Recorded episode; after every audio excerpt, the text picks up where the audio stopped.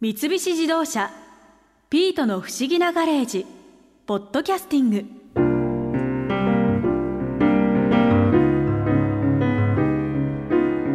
思えば今まで折りたたみ自転車が欲しいなんて思ったことは一度もなかったな。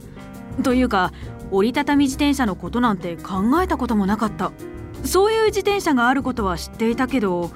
だから何って感じだったしな。だけどテクノロジーライターの大谷和俊さんの話にはびっくり。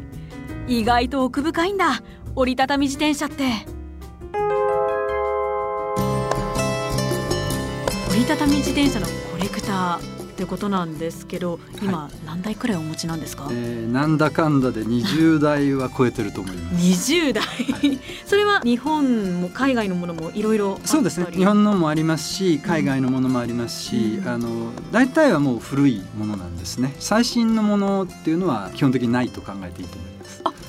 なんですか、はい、もちろん折りたたみ自転車自体はあの、うん、逆に最近の方が注目されてるんですけども面白いアイデアとかからくりが絡んでるものっていうのは昔のものの方が多かったりするんですね。え一体どういう？あの普通の折りたたみっていうのはフレームの真ん中から二分割して横に折れるものが、うん、あのほとんどだと思うんですけれども、はい、もういきなりサドルが後ろに倒れて完全に棒のようにはならないんですけどもこういうあのなんていうんですかね細くてスティックフォルダーって言いますけども、はい、棒状に畳まれるようなものとか、はい、はい、それからフレームが Z 字型に折れてしかも車輪と車輪がまあマグネットでこうくっついて、はい、あの幅がなるべく狭くなるようになるものとかそれからまあ厳密に折りたたみではないですけども分割式のものもあったりしてそういうのはもともとは実は車への搭載というのを考えて作られたんですね。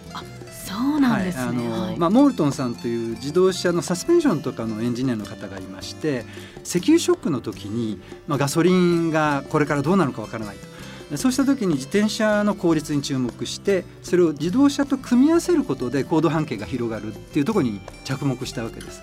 でその時に小さな車のトランクの中にも入るように分割式のしかも車輪の小さな自転車を作りだけども性能は大きな車輪の自転車にも負けないっていうことをまあ目的にしたんですね。あのやっぱりエンジニアの方例えば、うん、航空機のエンジンのエンジニアの方とかが自分のやっぱりこう発想力とかその当時の最新の例えばアルミ素材みたいなものを試したくてですねそれでまあ作り始めたのがまあその折りたたみ自転車のもともとと考えていいと思います。あテスト的な要因があのもちろん最初なかなかねその受け入れられなかったり、それから例えばイギリスでは大きな車輪の自転車でないと紳士淑女の乗り物ではないと見られてたわけです。つまり車輪が小さいのは子供の乗り物だよというのがあったりしましたからなかなかその一般に受け入れられるまでちょっと時間がかかったんですけどもレースにも出てそれでしかもワールドレコードとかを残したりすることであ車輪が小さくても性能は普通の自転車と変わらない。ないしは場合によっては抜くこともあるっていうことを一般に知らしめていってだんだん市民権を得ていったわ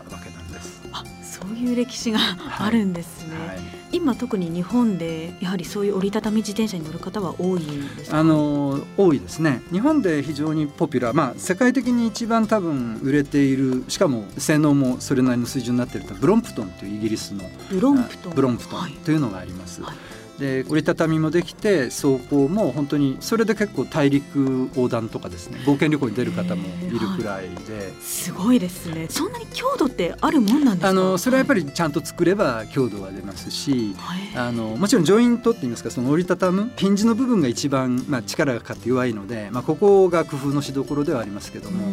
しっかり作り込めば本当に丈夫に作れますね。そのブロンプトンの折りたたみ自転車はお持ちなんですか？僕はあの実はブロンプトンはあまりにも僕の基準からすると普通すぎるのでなるほど。僕自身は持っていないんです。あの、逆にブロンプトンの原型になったと言われるビッカートンっていうのがありましてビッカートン。ビッカートン、はい、これがまさにあの航空機のエンジンを作っていたエンジニアの方が作った、まあ、アルミ製のフレームなんです。で今はアルミでも溶接できるんですけども当時はアルミは溶接技術が確立していなかったので溶接で作ると強度が確保できないんですね、うん、全部ですからボルト締めになってまして、はい、パーツが全部ボルトでこう組んであるような感じだったりします。それって折りたたみで折りたたみ。折りたたみでですねしかもこのぐらいの60センチぐらいのバッグの中に入ってしまうんです。でまあ高さが3 4 0センチぐらいですかね。に収まっちゃう。収まるですね。重さは？重さは10キロちょっと超えるぐらいかと思いましたけど当時のキャッチフレーズが「It's in a bag」それはバッグの中に入ってるよっていうものなんですね。でほとんど知恵の輪のような感じなんですよ。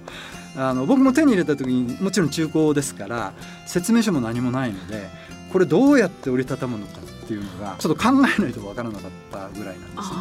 でもそういうふうにして折りたたんでいくとものすごく小さくなりますし軽いのでもし電車とか車と組み合わせる場合でも楽なんですね。であの耐久性も非常にありましてアメリカを横断した女性の方もいますそれは昔の話ですけどもだから耐久性的にも十分あるわけなんですね。あでもその自転車っていつの自転車なんですか、えー、1970年ぐらいビッカートンというメーカーの自転車、はい、はい、やはりイギリスなんですね。イギリス、うん、だからおかしいのはビッカートン、えー、ブロンプトンモールトンってみんなトンが つくんですけどまあこれは偶然ですけどそう。なんですね、はいはい。なんか結構大谷さん特徴的な折りたたみ自転車をコレクションしてるんですけど、うん、他にもどんな？そうですね。例えばあの007の映画に出てきそうな、はい、トランク型に折りたためるっていうの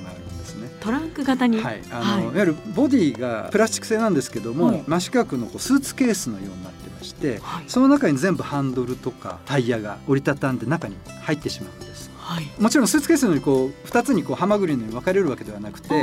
上と下が開いているこうチューブがこう扁平になった形のそのボディなんですね。ですから上から見ると下が見えるんですけどもそこに全部こうパタパタっとこう入るような。じゃあスーツケースにこう穴が開いてる。そうですね。金箱状に穴が開いてるような上下に、そんな感じです、はい、それは普通に乗れるんです、ね、あの普通に乗れます。ちょっと重いんですけども普通に乗れますし僕それ持ってニューヨークに行ってセントラルパークからバッテリーパークといういわゆる自由の女神が見える一番あの南の端の公園ですよね。あそこまであの縦に走ったことがあります。えそれって速度的にはどうなんですか？速度的にはあのそれはスクートっていう名前の自転車なんですけども、はい、スクートはギアがいわゆる変速がないんです。ですから一足だけなので、まあ、そんなに速くはないんですけども、まあ、普通に変速なしの自転車ってありますよね。あのぐらいでは走れますから。あそうなんです、はい、なんかタイヤの大きさが小さそうなイメージもあって、うん、あのよくタイヤが小さいと大変なんじゃないかあの遅いんじゃないかとか、はい、一生懸命こがないとっていうふうに思われるんですけども、あの要はギアがありますからギア比を調整すると基本的に車輪はたくさん回ってるんですけども漕いでる足は普通のお買い物自転車とそんな別に変わらなくできるんですよ。あそうなんですね、はいなんかイメージ的にもそうです。イメージ的には忙しいみたいな。イメージ的にはあのねダックスフンドみたいななんかその車輪が小さいともうちょこまかして大変なんじゃないかと思うんですけど、はい、そんなことはないんですね。そうなんですね。さっきおっしゃっていただいたスクートって折りたたみ自転車は、もう収納しちゃえばトランクみたいに運べちゃうってこと運べちゃいます。ですから電車でも飛行機に預ける場合でも何かに袋に入れる必要がないんですね。うんなるほど、はい、あのもしそれをそのまま運び込めないんだったら普通のスーツケースもそういうところに運び込めないことになりますから、そういう意味では便利な自転車ではあったんですけれどもやはり特殊なので ビジネスとしてはうまくいかずに、えー、2年ぐらいで会社は潰れてしまいました、じゃあもう手に入れることそうです。いわゆる時々オークションとか出たりはしますが普通にはもう在庫を持ってるところはないと思いますちなみにその当時お値段ってどれくらいだったんですか？えっ、とですね日本で16、7万してたと思いますね。結構しますね、はい、なのでやっぱりちょっとね昨日はすごかったんですけども、値段が高いっていうことですね、あとあの走ってると要はスーツケースにまたがって走ってるように見えるので多分一般の方はどうだろうなと首をひねったかもしれないですよ、ね、なるほど、はい、そういうちょっと見た目のそうですね。ただそういうなんか自転車の常識みたいなものを捨てれば非常に機能的な自転車だったわけです、そうなんですね。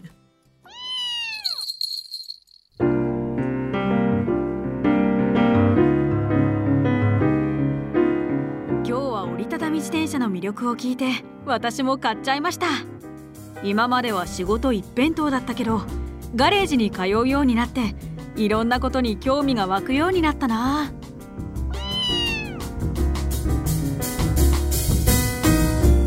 三菱自動車「ピートの不思議なガレージ」ポッドキャスティングこのお話は「 Drive your Ambition」三菱自動車がお送りしました。